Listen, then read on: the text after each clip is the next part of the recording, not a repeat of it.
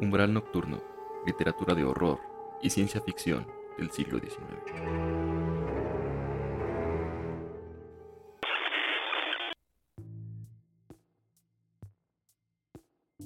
Bienvenidos a Umbral Nocturno, en este que es un capítulo más de este podcast, que como saben está dedicado a la literatura de horror y ciencia ficción en el siglo XIX, aunque hoy nuevamente vamos a hacer un poco de trampa. Yo soy Lalo y espero que les guste mucho el capítulo de hoy que eh, si bien va a ser corto, va a ser de alguna forma un capítulo express por así decirlo, van a ver que va a estar muy interesante y es acerca de una... Eh, de hecho es acerca de dos escritoras. Una escritora que es la que aborda la trama y otra escritora la que, eh, digamos, escribe el libro. Es, es, en este sentido un juego interesante que, me, que yo quería hacer como saben, ya les había dicho en anteriores capítulos, creo que hace falta incorporar a más mujeres narradoras de, terror por mi parte en este podcast. Entonces es un compromiso que estoy asumiendo, estoy leyendo más, más ficción escrita por, por mujeres y hoy voy a comentarles brevemente este libro que se llama La danza de mi muerte, que es escrito por Sandra Fried y que, como les dije, aborda a su vez la historia de otra escritora muy destacada en la historia de las letras mexicanas, como fue Nelly Campobello. Y no solo destacada en la historia de las letras, también destacada en la historia de la danza, de la cultura en general, yo diría, de la primera mitad del siglo XX mexicano. Como dije, es un poco trampa porque Nelly, Nelly Campobello nació, según diversas fuentes, en 1900, ¿no? Por eso se nos escaparía un poquito ya del siglo XIX. Sin embargo, pues en el capítulo pasado nos fuimos al siglo XVIII con el virrey de Revillagigedo y esta época de, los apaches que aborda muy bien el libro de Misericordia. Si no han escuchado el capítulo, también les recomiendo hacerlo. Pero si hicimos trampa pues con ese capítulo de Misericordia, ¿por qué no hacerlo ahorita de nuevo? Con este libro que en verdad les voy a dejar con la, con la espinita, por así decirlo.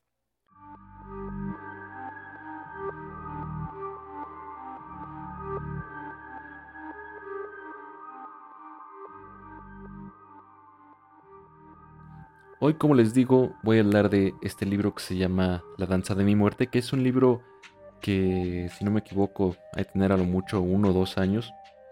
Y bueno, antes de hablarles de quién era Nelly Campobello un poquito, porque la verdad es que no soy especialista en Nelly. He leído una obra de Nelly que es la más conocida de ella. Bueno, una de las dos más conocidas. Ella tiene dos libros principalmente conocidos que es Cartucho y Las manos de mamá. Nelly es originaria de, Durango, pero mucha gente, incluso por el, arraigo que ella tuvo al estado de Chihuahua, todo esto es en el norte de México, el arraigo que tuvo a Chihuahua especialmente durante la Revolución Mexicana y especialmente personajes como fue Francisco Villa, Pancho Villa. Muchas personas pueden llegar a pensar que Nelly era chihuahuense, que no sería del todo incorrecto decir que lo era, pero bueno, ella me parece que nace en Durango, pero pues está muy arraigada a Chihuahua, es lo que quiero decir. Pero bueno, antes de compartirles algunos breves datos sobre Nelly, me gustaría platicarles acerca de cómo conocí este libro. Yo este libro lo oí por primera vez en un, en un programa de radio que se llamaba Fuete. No, no sé si todavía continúe, ojalá que continúe porque es un programa que me gustaba mucho. Fuete son estas entiendo este movimiento en el ballet que digo, tampoco soy especialista en ballet y solo me tengo el referente de compararlo con una, una vuelta en 360 grados, que es lo que entiendo que se llama fuete, ¿no? El movimiento de los bailarines, de las bailarinas al girar sobre su propio eje. Y como les digo, yo conocí este libro a partir de este, de este programa Fuete. En un capítulo, la, la conductora, Liliana Mascareñas, si no me equivoco, quien tengo entendido también es ex bailarina, invitó, invitó a Sandra Fried y comenzaron a hablar acerca de este libro y francamente me quedé enganchado, ¿no? Es una de esas veces en que, que espero es lo que ocurra cuando escuchan este podcast, que dices, ¿sabes qué? Tengo que conseguir ese libro, ¿no? Entonces, este libro nos habla acerca de un tema muy delicado, ¿no? y es a lo que quisiera pasar inmediatamente. Como les digo, este va a ser un capítulo muy cortito. Y, yo les decía, eh, antes de pasar a lo que aborda el libro, yo les decía que no soy como tal especialista en Nelly. Eh, conozco su obra Cartucho y también aprovecho para, recomendarla. Esa obra eh, son una serie de cuentos que abordan la Revolución Mexicana, pero muchos de ellos están escritos desde la perspectiva de la infancia o los recuerdos infantiles de Nelly Campobello. Nelly era una niña o una, mm, por así decirlo, adolescente al momento de la revolución.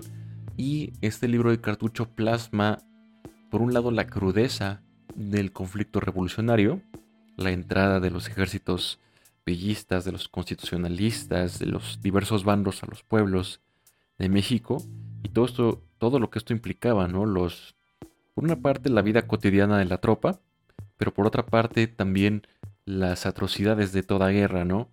Eh, hay unos cuentos en los que una niña, ahorita no recuerdo si es como tal Nelly o es, o es una niña ficticia, ¿no? Que, que obviamente está sobre la cual se están vertiendo los recuerdos de Nelly, o puede tomar alguna inspiración en los recuerdos de Nelly, se encuentra de pronto con, con personas fusiladas, con personas que son víctimas de los enfrentamientos, entonces pues es un libro muy anecdótico por una parte, pero también, también nos habla de la crudeza de la Revolución Mexicana, ¿no? Ahora sí vamos a hacer una pausa y les voy a contar de qué va esta novela La danza de mi muerte.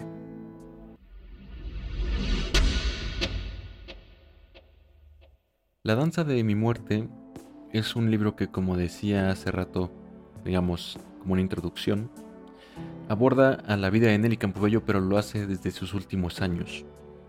Nelly Campobello, pues es, una historia un poco, un poco triste su, biografía en sus últimos años, porque sucede como, como, como pasó con otra, una actriz también de la época del cine de oro mexicano, que si no me equivoco fue Almadelia Fuentes, que fue una de las una niña al momento que fue seleccionada por Luis Buñuel para esta película de Los Olvidados. Y también pasó unos últimos años muy difíciles ya como, como anciana, ¿no? Lo mismo con Nelly, ¿no? Y bueno, de esto va justamente la novela. de Nelly reconstruyendo su propia vida desde sus últimos años. Y a través de esta reconstrucción ella va obviamente recordando su niñez, recordando eh, sus encuentros con, con, los villistas, especialmente con, con esta facción revolucionaria. Ella también creo que además de Cartucho y de las manos de mamá, también escribió de hecho un, un texto, un libro sobre apuntes acerca de, Doroteo Arango, Francisco Villa, que en este punto me parece un paralelismo muy interesante porque Nelly, quien era una admiradora de, Pancho Villa, de algún modo también, mm, pues no sé si conscientemente o, o sea una coincidencia histórica, pero Nelly no se llamaba Nelly Campobello, ella se llamaba Francisca Ernestina Moya Luna y adoptó este nombre artístico, por así decirlo, ya en sus años de juventud. Como decía hace, hace un rato, Nelly fue bailarina, artista, eh, gestora de proyectos culturales, fundó diversas escuelas de baile, entonces fue, como les digo, un pilar en, el arte de México y sobre todo de ese México revolucionario que necesitaba pues retomar su, su cotidianeidad, ¿no? Pero que eh, justamente como hizo Nelly, también no partió de cero, ¿no? También partió de esa experiencia revolucionaria. Pero bueno, la danza de mi muerte también, y ya pasando a comentar la novela como tal y la opinión que tengo sobre ella, empieza de hecho con la historia de un detective. Algo que parece interesante de la novela es que divide, tiene dos narradores. Por un lado, Nelly cuando cuenta su historia es en primera persona y por otro lado, tenemos la historia de un detective que se encarga de buscar a Nelly porque en sus últimos años de vida Nelly desapareció. Ya les voy a contar un poquito por qué, o los invitaré a que consulten la novela o que lean acerca de la biografía de Nelly. Y eso es algo que me gustó mucho, ¿no? Porque de alguna forma este, este personaje detectivesco somos nosotros, por así decirlo, quienes, a, a quienes el texto, el libro, invita a conocer a Nelly el detective inicia el libro sin saber una sola palabra acerca de Nelly y termina convertido prácticamente en un fanático, ¿no? De ella. Y bueno, es muy interesante cómo se va nuestra relación, aunque, y aquí va una de mis principales críticas al, libro, que es que mm, abandona muy rápido a este personaje, al detective. O sea, lo abandona un poquito, ya después no, se concentra en Nelly y solamente lo retoma para una que es para mí una muy rápida conclusión que hace ver como si este personaje no realizara un muy buen trabajo detectivesco, ¿no? O policíaco, por así decirlo. Bueno, desde mi punto de vista, ¿no?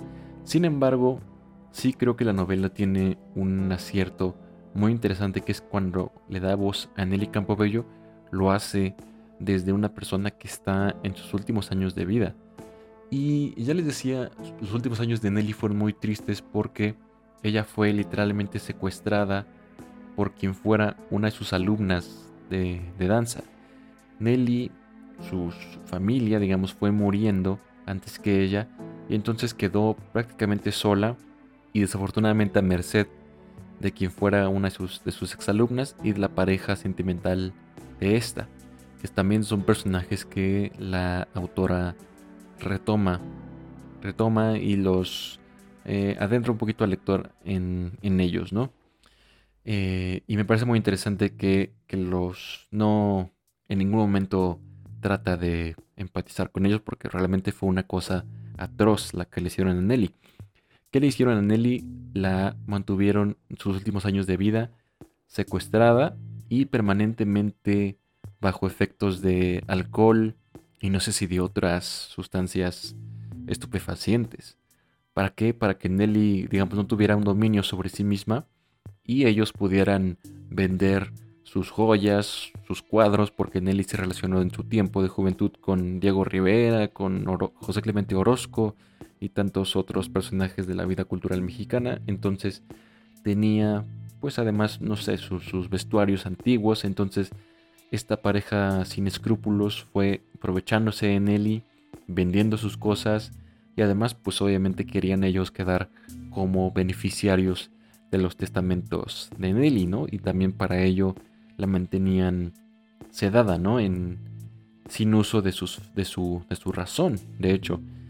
Y bueno, eso la autora ya decía que me parece un acierto que retoma a Nelly y lo hace desde con un estilo de redacción que hace, hace parecer como si como si estuviera escribiendo o recordando su vida bajo el efecto de estas sustancias. Y eso me parece un acierto muy, muy destacado en la obra. Aunque, pues también, otra crítica que yo, que yo hago es que me llegó a ser cansado este, este estilo. Como les digo, me hubiera gustado un poco más que, que alternar un poquito este estilo con las pesquisas del detective y al final Insisto, para mí es una muy rápida conclusión. Y bueno, ya con esto voy a permitirme hacer una pausa final para decirles, les recomiendo o no eh, leer, adquirir este libro.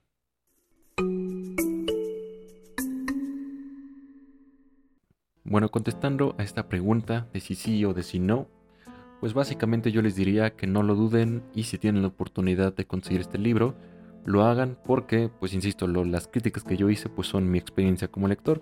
Puede que a ustedes no les parezca así y bueno, es, totalmente válido.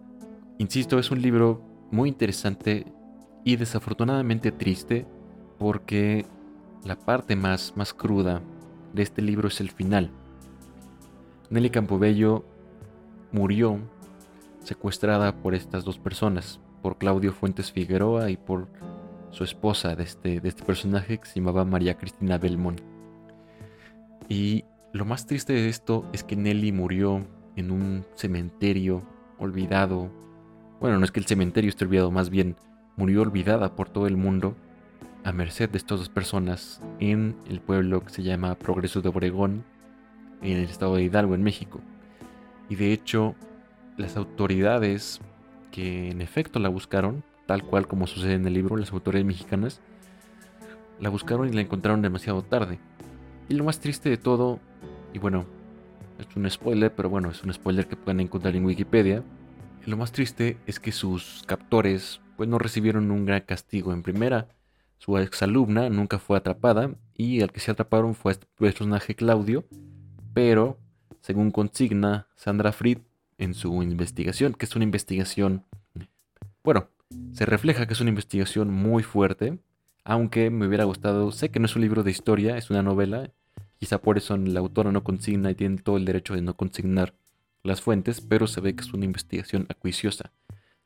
Y en estas mismas fuentes ella indaga que Claudio pues solamente estuvo en prisión un tiempo, ni siquiera, no sé si ni siquiera más de 10 años, y ahorita está en libertad. Así que como digo, es un final triste y pues que nos hace pensar en cómo tratamos, cómo tratan a veces las naciones a sus figuras, ¿no? A sus, a sus proezas en la danza, a sus proezas en la, literatura. Y bueno, espero que con todo esto, eh, como les digo, esto como tal que les, que les comenté no son spoilers porque es todo conocidos. Entonces espero que les haya llamado la atención. Sin duda es un libro muy interesante. Les digo, este estilo que Sandra Fried adopta para, para ponerse en, el, las zapatillas de Nelly Campobello me parece muy interesante y es sin duda con lo que yo me quedo de La Danza de mi Muerte.